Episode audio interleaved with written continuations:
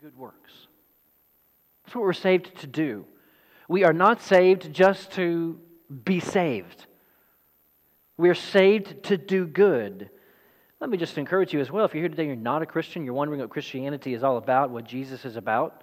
If you've been discouraged from Christianity or confused or turned off from Christianity because people say they are Christians, but they are just as lazy and hypocritical and mean-spirited as the rest of the world, well, friends, watch closely. It turns out they're not a Christian. Or hopefully, by God's grace, they're on the way to repenting from those things. Because Christians are saved to do good. We don't always do good. We sometimes sin. We need to confess and repent and grow. The Christians are saved to do good. We read it this morning in Ephesians chapter two. Paul says it like this. This is the gospel, the good news. By grace you have been saved through faith. And this is not your own doing. It is the gift of God. Not a result of works, so that no one may boast. That's what it means to be a Christian. To be saved by grace through faith. To have faith that Jesus was crucified for your sins. That you don't deserve to be saved. That you can't do enough good works to be saved. But you're saved by grace through believing in Jesus Christ. That He died for your sins. That He rose from the grave. And that as God's Son, He is now standing before God for you in heaven. Your forgiveness is through Jesus Christ. You'd be surprised. This is not common thinking, that our works don't save us, as we sang this morning. Met a man in the parking lot a few uh, weeks ago. I asked him, what makes you right with God? What, what makes you right in regards to the wrath and the punishment that we deserve because of our sin? His answer was very simple. You have to make sure that your good works outweigh your bad.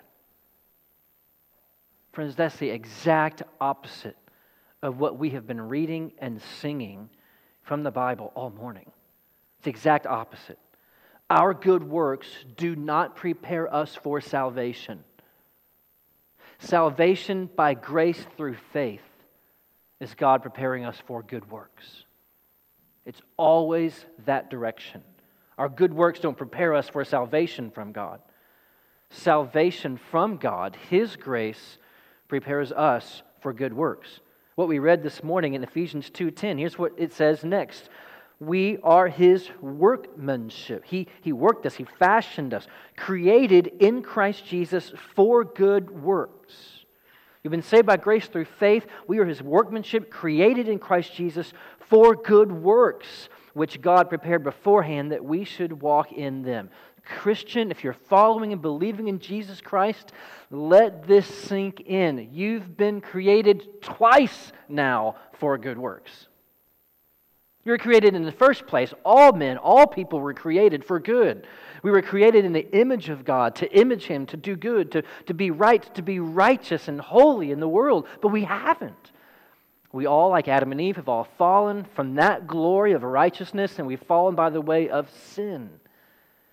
But if you come and put your faith in Jesus Christ and are converted by the power of the Holy Spirit, the language Paul uses here is that you are created in Christ Jesus, recreated.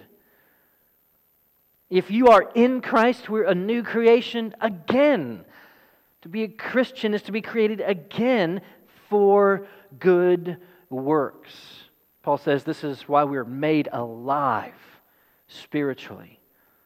These good works all include everything that we are called to do in Christ, much of which Paul explains in Ephesians and other epistles in the New Testament. The good that we are to do, that we are created to walk in in Christ, is not necessarily some unique plan for your life. Oh, if I could just figure out the good that God wants me to do.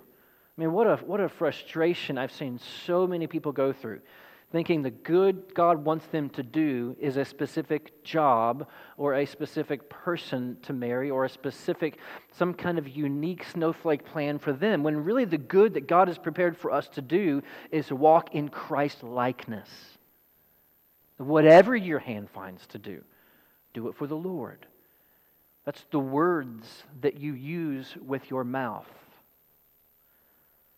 The generosity that you share.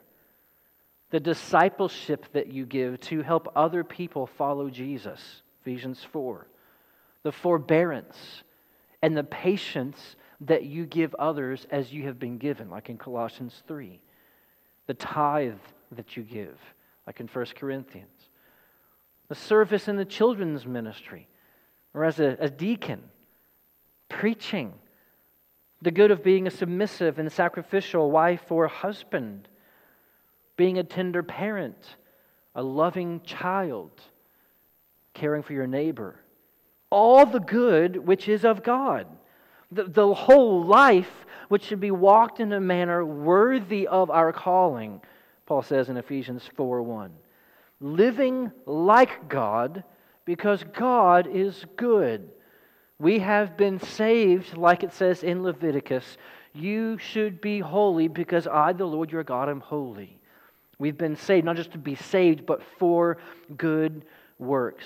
And maybe you're worn down from doing good works. What good work have you been discouraged from continuing? Maybe it's being a godly wife or husband. Maybe it's just working hard at work at your day job. Being hospitable. Maybe the hard work of taking care of your body. I know, it's, it's a really guilt-ridden day to, to say such a thing. Just think, what are the good works that you know are good in God's Word and in Christ's likeness that you have attached the feeling or the thought, I just don't want to. Or I want to, but I just, I just can't. Discipleship, maybe personal prayer, evangelism, deacon ministry, maybe just connecting with guests when they come to our church, family devotion. Maybe you're worn down from caring for your widowed parent like Paul instructed Timothy. Maybe you're worn down about being the only Christian in your home. Maybe you're tired of always welcoming guests and taking them to lunch when you think no one else is. Maybe you just don't want to do the dishes. Kids, maybe the idea of going back to school has one single thought connected to it. I don't want to. Maybe teaching or leading Bible study and doing discipleship is feeling tiresome. Paul writes to the church to encourage them to continue doing good even though they face great opposition to doing good. Opposition that will wear them down from doing good. If you look back in Second Thessalonians that Tommy read for us, you'll see the book kind of has three anchors, or three uh, ends to three sections. You see it in Second Thessalonians one, verse eleven. Paul is praying for the church to have, be fulfilled in every resolve for good and work of faith. For good in every work of faith. And you see it in the next section, the next discussion, in chapter two seventeen. Paul's hoping their hearts will be comforted and established for every good work and word in two seventeen, the end of the next section, and the end of the third main section in verse three thirteen. Very simply, do not grow weary in doing good. Do not grow weary in doing good. In our state of being worn down, unmotivated from continuing and doing whatever the good the Lord has given us in Christ's likeness and in our circumstances, Paul knows there are three challenges that the church in Thessalonica is facing, and they're not in principle uncommon to what every church will face.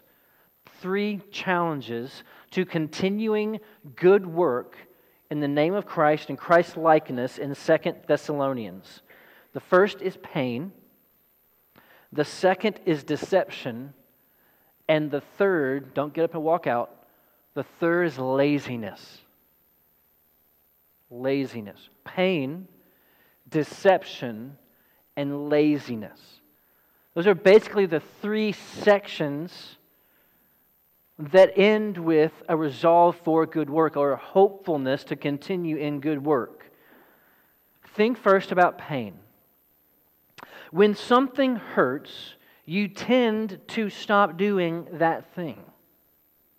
When you put your hand on a hot stove, you tend, most of the time, to pull your hand off of the stove. When persecution or affliction, Paul uses those two words in the first introduction part of Second Thessalonians. Persecution or affliction comes, there will be temptation to feel, maybe stop what might be causing the pain. And sometimes doing good will actually bring more pain. And this is the call of Jesus Christ. You want to be my disciples? Take up your cross. Let's all go die. The call to Christ is a call to come and die. Look what happened back in Acts chapter seventeen. Acts chapter seventeen. We're beginning, beginning in the book of Acts seventeen, or Acts next week, that book. But trust me, it will be a while before we see Acts seventeen again. Page nine twenty-six in your house Bibles. This is the account of when Paul went and preached in Thessalonica. I mean, what was it like for them when they received the gospel? Surely it was a revival. Surely it was wonderful. Surely everyone's happy and, and, and joyful, and it's good being a Christian. It actually brought a lot of pain being a Christian in Thessalonica. Look at Acts seventeen, verse five through nine. Some began to believe the message that Paul was preaching about Jesus, and here's what happened. Acts seventeen, five through nine. But the Jews were jealous, and taking some wicked men of the rabble, they formed a mob, set the city in an uproar, and attacked the house of Jason, seeking to bring them out to the crowd. And when they could not find them, they dragged Jason and some of the brothers before the city authorities, shouting, "These men have turned the world upside down, and they have come here also." And Jason received them in his house. I mean, they're not even accusing Jason of being a Christian. They're just saying he received him into his house. He took, he took him in, and they're all acting against the decrees of Caesar, saying that there's another king, Jesus. And that's got people upset. There's another king besides Jesus. And the people and the city authorities were disturbed when they heard these things. And when they had taken money as a security from Jason and the rest, they let them go. So take some money, let them go. Ransack the house, let them go.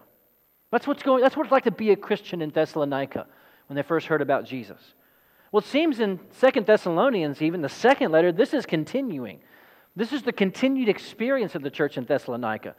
Go back to Second Thessalonians chapter one, verse four. Paul's encouraged about their endurance and suffering.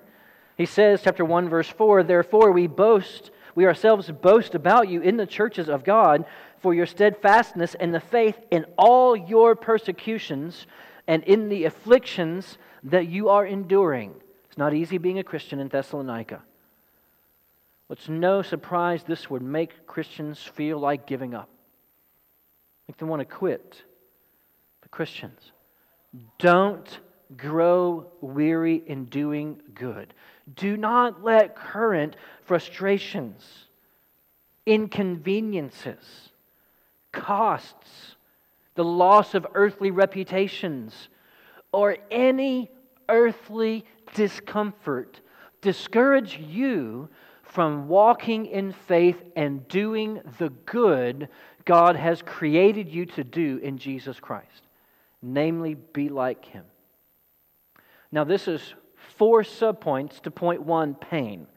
Paul gives four ways we are encouraged in persecution and affliction to continue doing good, in particular in this passage, in persecution. First, put persecution in perspective of the end. Put the current persecution in perspective of the end. If you are receiving persecution or affliction because you are a Christian, because you are doing good, put it in perspective of the end. Look in Second Thessalonians chapter one, verse five. This is what Paul tells them. This is the evidence of the righteous judgment of God, that you may be considered worthy of the kingdom of God, for which you are also suffering, since indeed God considers it just to repay with afflictions those who afflict you. Suffering for the name of Jesus Christ is part of the worthiness to be in the kingdom of Jesus Christ. If you would rather have cars, family, jobs, money, friends, and stuff and experiences than the kingdom of God and the suffering comes with it, it only makes sense that you're not worthy of the kingdom. Suffering persecution for the kingdom is a sign that you love the king and his kingdom more than the kingdom of the earth.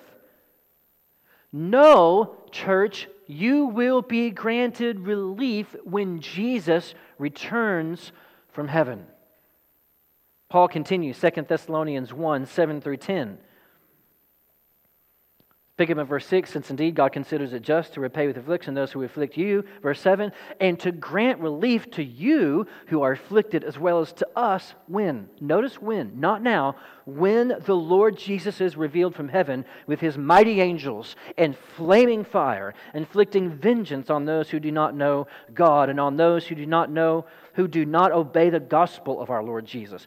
They will, not now, they will suffer the punishment of eternal destruction away from the presence of the Lord and from the glory of his might, when he comes on that day to be glorified in his saints and be marveled at among all who have believed, because our testimony to you was believed. Suffering now, glory later. That's the formula for following Jesus. Suffering now, glory later. Those who persecute you, put it in perspective in the end. If you are not converted, if anyone is not converted and repent and follows Jesus Christ, they will suffer the punishment they deserve for disobeying the gospel of Jesus Christ. And though they might have had earthly comfort now, they will endure suffering later. As you are enduring suffering now, they will enjoy glory later. It's almost too sobering to even say.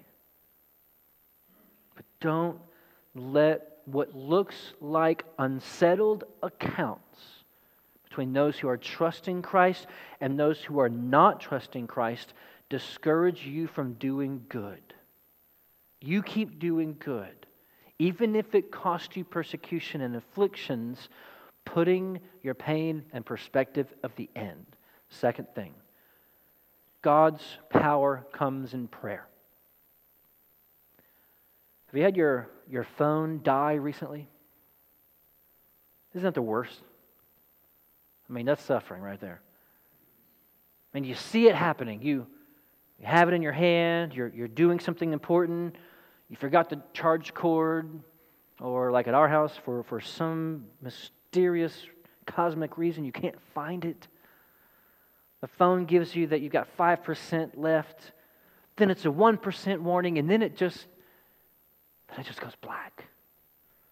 You can click the buttons, and, and, and you shake it, and you look at it, and, and it's, just, it's just dark. Look what Paul says in Second Thessalonians one, verse eleven. To this end, we pray for you that our God may make you worthy of his calling and may fulfill every resolve for good and every work of faith by his power. His power. You can take your phone pretty far from its power source. Miles and miles and miles and miles. But it's always going to need to get power again. So Christians, understand, our power to do good is not our own power. The word there is dynamis, dynamite. If you are like me, you heard a lot of dynamite last night. It's explosive, it's powerful. Paul's saying we need God's power to continue to do good. And how does this come? How do you plug in to the power to do good? Prayer. Paul's praying. Paul's praying for power from God, praying that they will continue to do good in God's power. Pray for energy from God. In your life groups, pray for your life groups. Pray for your whole church to do good by the power of God. Gather back as a church on Sunday nights this year. Here's a New Year's resolution I would give you and bind your conscience with as a church. Come on Sunday evenings to pray. To pray. Come to pray.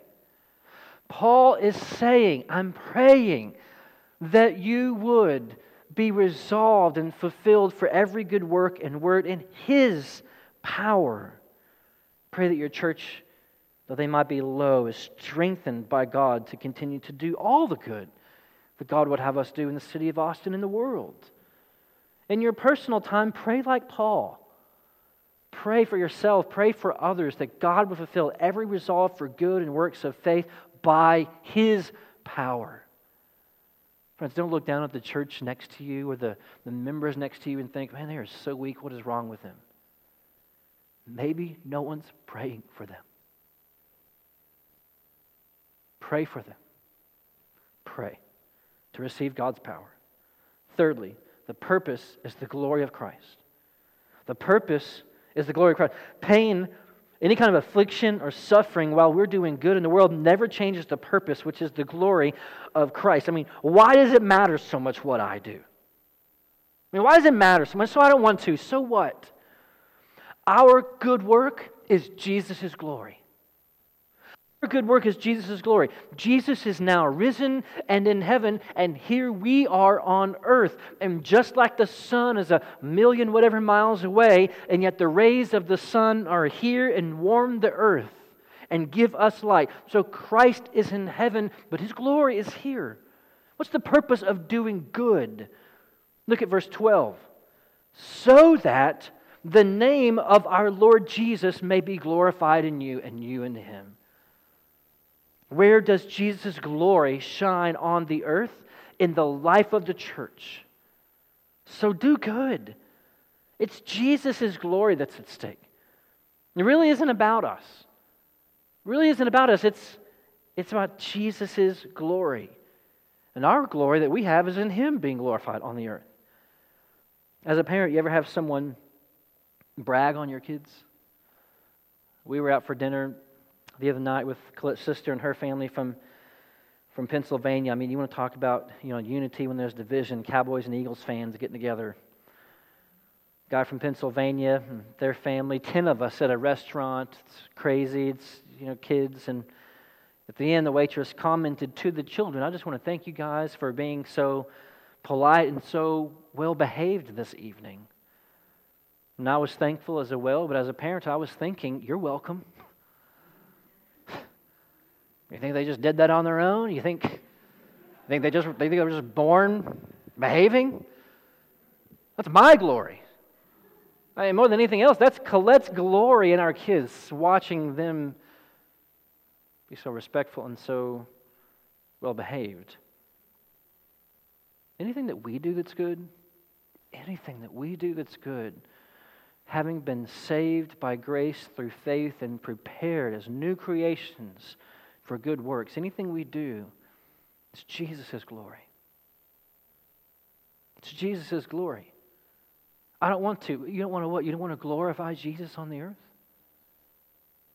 Think about the purpose of our good works and what they do, so that the name of our Lord Jesus may be glorified in you and you in Him. Fourthly, it's all by grace.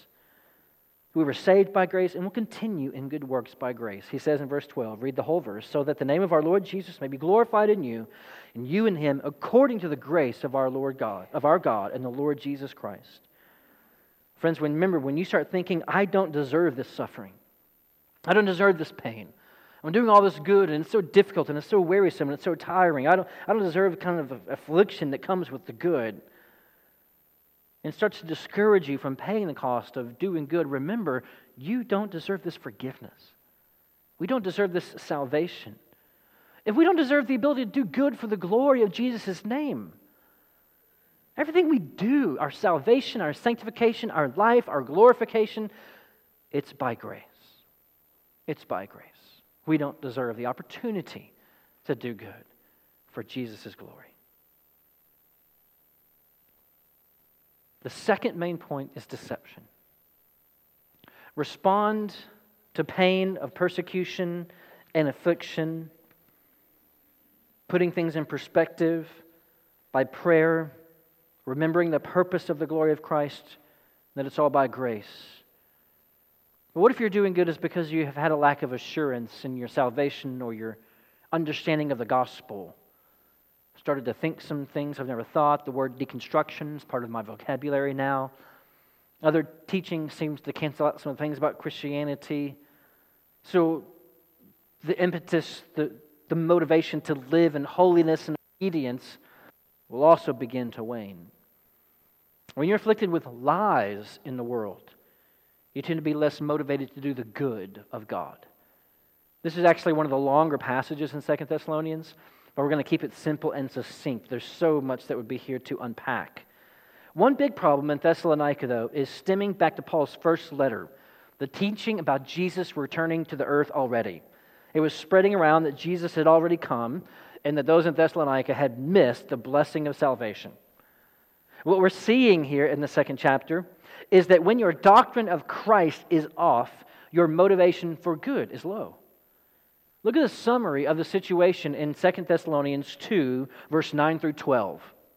Paul is showing it's not those who teach falsely about Christ who should be who teach falsely about Christ, they should be unsettled and alarmed. But those who believe in Christ, it's they who should be secure in their hearts.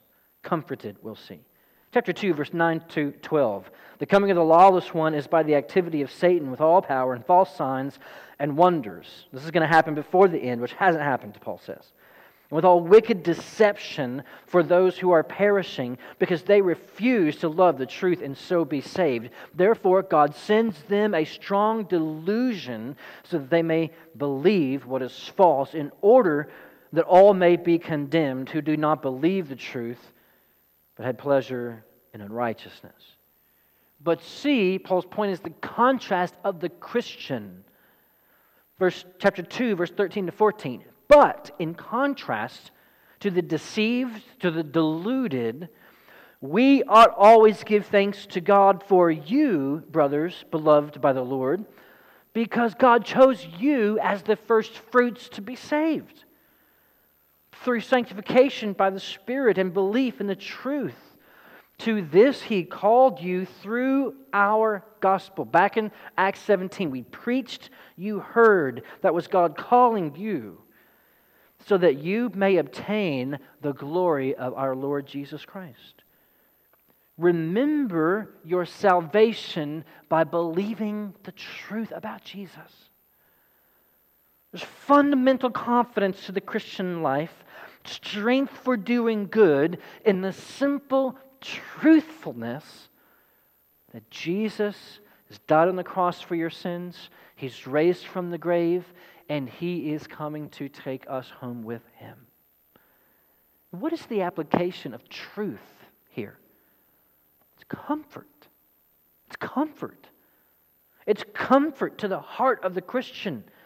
Salvation from the wrath and destruction of God is an eternal comfort which motivates good. Do you know what it means to be comforted? Is your heart comforted today? What did that word mean in ancient language? One of the ways it was originally used was in Greek and Roman plays. It's similar to the word for a chorus. What does the chorus do in a Greek or Roman play? Well, as the narrative goes along, from time to time, the chorus, or we might call it a choir, will collectively sing interpretations of the mental or emotional state of the main characters. It's basically a Disney movie.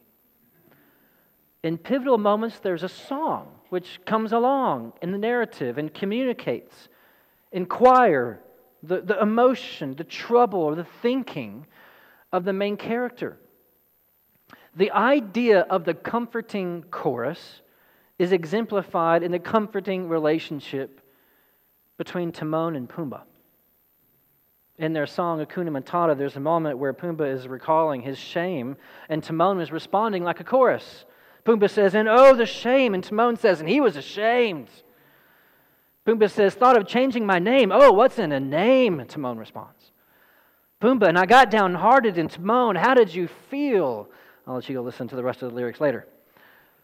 That's how comfort works. Coming alongside the situation of suffering and affliction might not entirely change. But comfort when someone else comes along. Watch how Paul takes this word for comfort from a Greek chorus and makes it something God personally does himself. God becomes the comforter. Look in chapter two, verse sixteen through seventeen.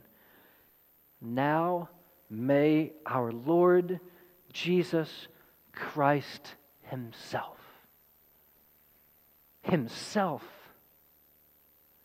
and God, and God our Father, who loved us and gave us eternal comfort. Comfort, the chorus of comfort and good hope through grace. May Christ and God comfort your hearts and establish them, your hearts, in every good work and word. The highest comfort for the Christian comes not from a musical, not from a chorus, not from a touching movie or coffee, but God himself. And what's the refrain that God would repeat to comfort saints who are in danger of being deceived and confused and believing lies in the world? This truth. See it there. He loves us and gives us eternal comfort and good hope through grace. The truth of the gospel. Dear Christian, the comfort that is between us and continuing in good works is the reassurance of God's love and grace through Jesus Christ. But the gospel itself, the simple gospel that God loves you and is gracious towards you in Christ, pierced through the lies that God has forgotten you, that Jesus has already come, or some other doctrine that would distract you, or something that would be opposed to the truthfulness of Jesus Christ, that God doesn't care for you. The gospel is to us the eternal comforting chorus which establishes our hearts. And that means it strengthens our hearts. It makes them stronger, makes them able to do more, endure more, and last longer. When your heart is weak, it needs to hear the chorus of the gospel again. And this is the ministry of God himself to us, his saving us. Friends, this is one reason, I think, as we might have felt the enjoyment of this morning, it's so crucial to show up and sing every week. How many saints are so desperate for the comfort of the truth of the gospel every week? And how beautiful and strengthening to the motivation of doing good is God's people singing the gospel of God to one another. That's Jesus's. That's God's encouragement and comfort, the eternal comfort of our salvation. This is the reason that saying the gospel in life group and discipleship and other Christians over and over is so important. This is the so so reason that it's so important to find a church that teaches the truth of the Bible rather than man's emotion, man's feeling, man's desires and plans and schemes. Because the comfort of God, which leads to doing good, is the eternal comfort of his love and grace in the gospel for our hearts. There are other comforts in God's creation. Sex and coffee and ice cream, presents and stockings.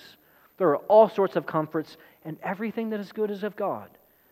But the truth of the gospel is referred to as an eternal comfort. An eternal comfort.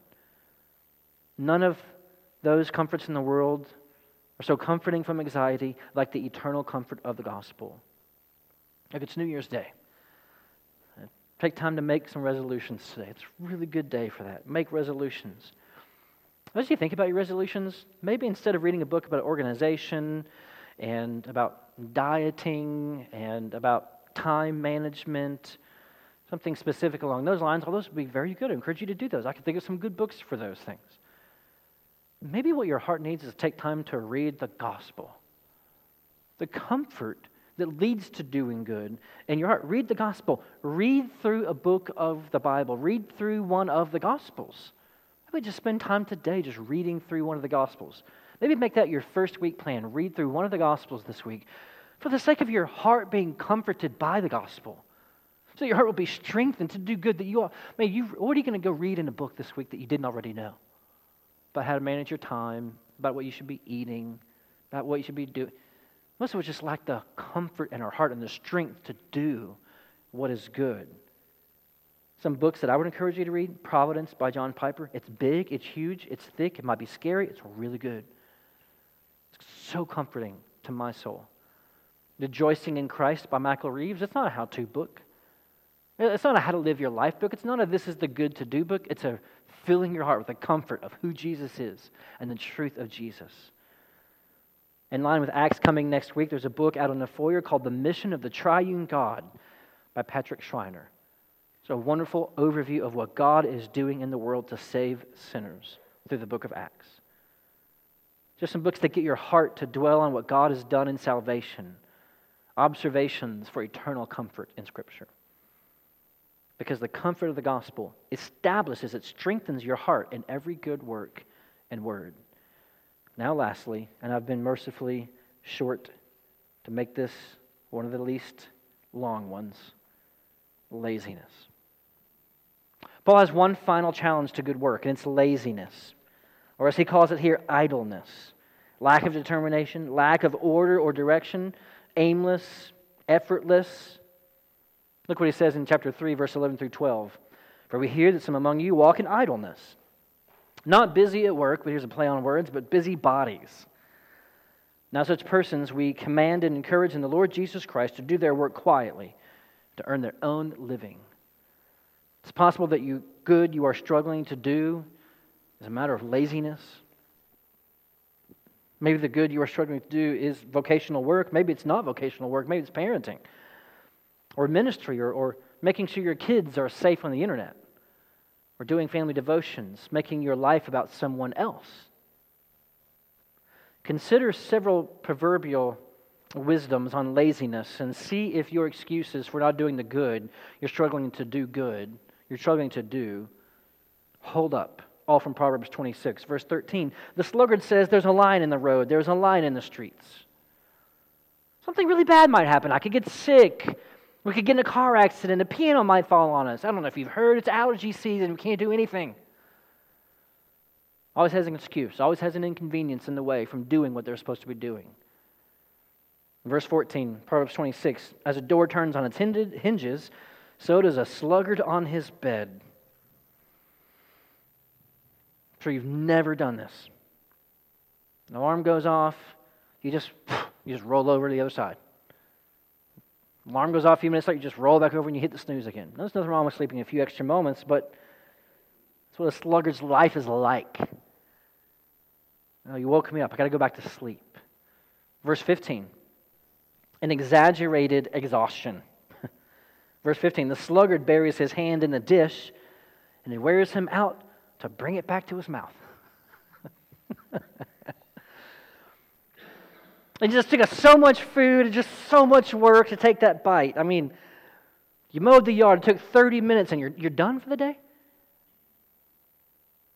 It's not a pride if you like to work hard. Did work for thirty minutes, been on your phone for three hours. I have a niece who's not yet two years old. She's starting to really put phrases together. She is pretty cute. Over the holidays, we were around, and somehow she picked up the phrase, long day. So it's ten o'clock in the morning, she's had cereal, she's played with blocks, and she's walking around going, hmm, long day. Long day. It's cute when you're two.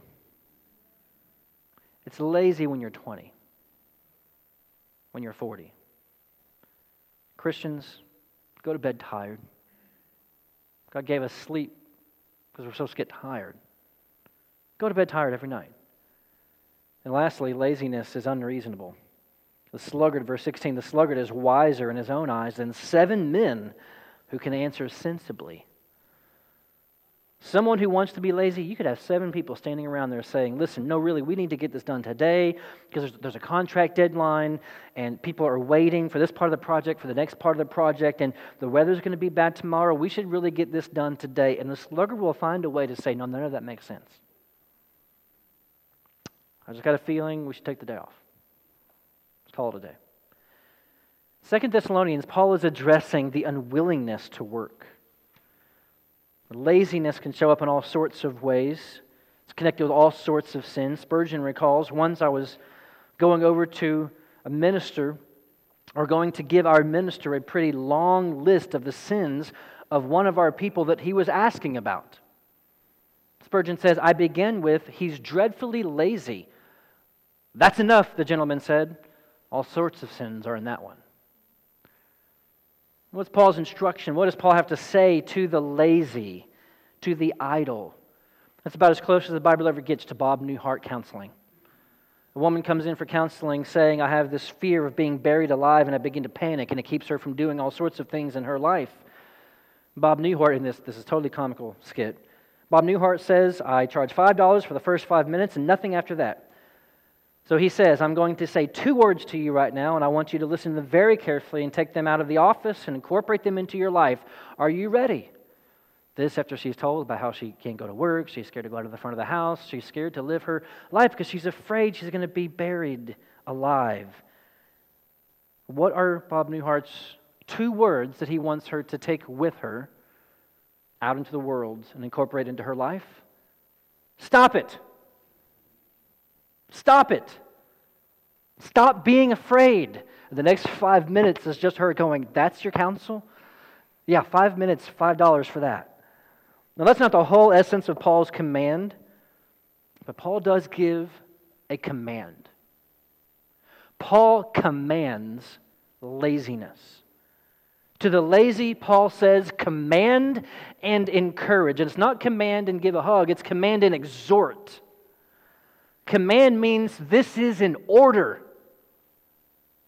This is a command. Encourage means to exhort, to earnestly make a call, to clap your hands and say, let's go! Get up! The Bible is replete with strict instructions towards slothfulness and laziness in God's people. And a book about what really matters in life, Ecclesiastes nine verse ten says, whatever your hand finds to do, do it with your might. For there is no work or thought or knowledge and wisdom and Sheol to which we are going. Likewise, in Romans twelve eleven, Paul says, do not be slothful in zeal, but fervent in spirit, serve the Lord. Colossians three twenty-three, whatever you do, work heartily as for the Lord, not for men. For the Lord. Under what authority does Paul give such a command?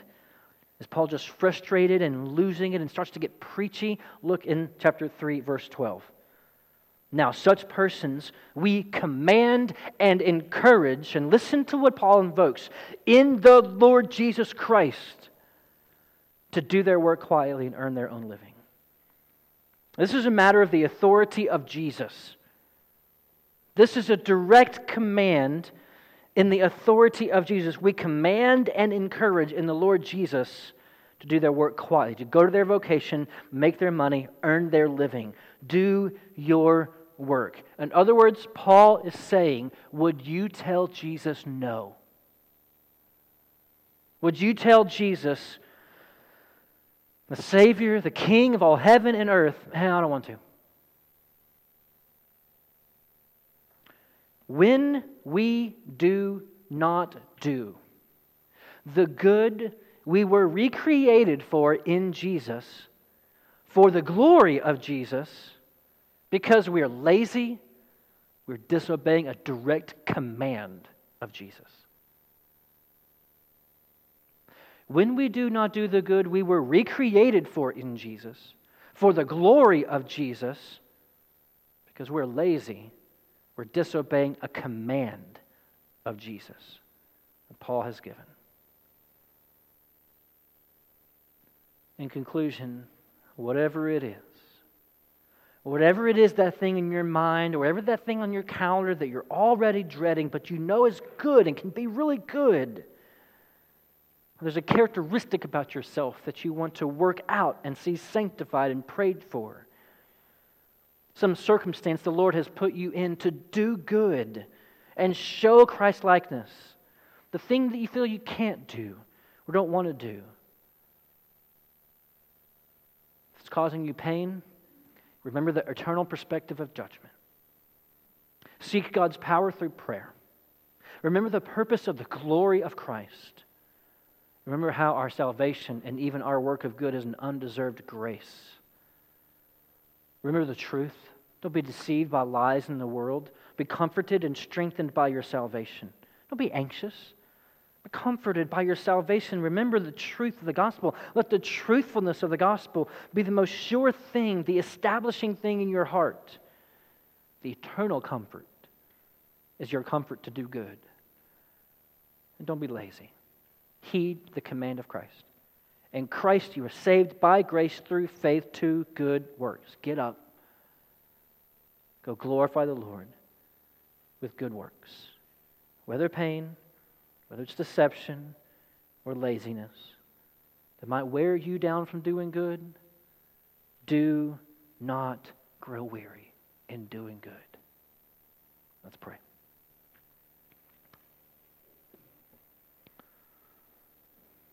Heavenly Father, thank you for today.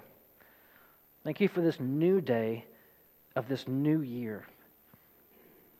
And today where we have been taught to think about new things and forward and next year and opportunities and the wonderful mystery of what might be out there. Oh God, help us think forward in all of those ways about goodness, about doing good, about exemplifying Christ's likeness, even when it causes us pain, even when there are afflictions, even when there is persecution. Help us stick close to the truth. Help us stick close to the truth so that the truth of the gospel would be the eternal hope that we feel and are established by to do good every day. God, would you protect us from laziness? Would you help us to take our lives very seriously and the authority of Jesus risen from the grave, reigning in heaven, coming again, help us to take his authority very seriously and so do the good we've been commanded to do. Thank you, Father, for your power, for your strength, and for your continued grace to do good. We love you, Father. We pray this in the name of Jesus Christ. Amen.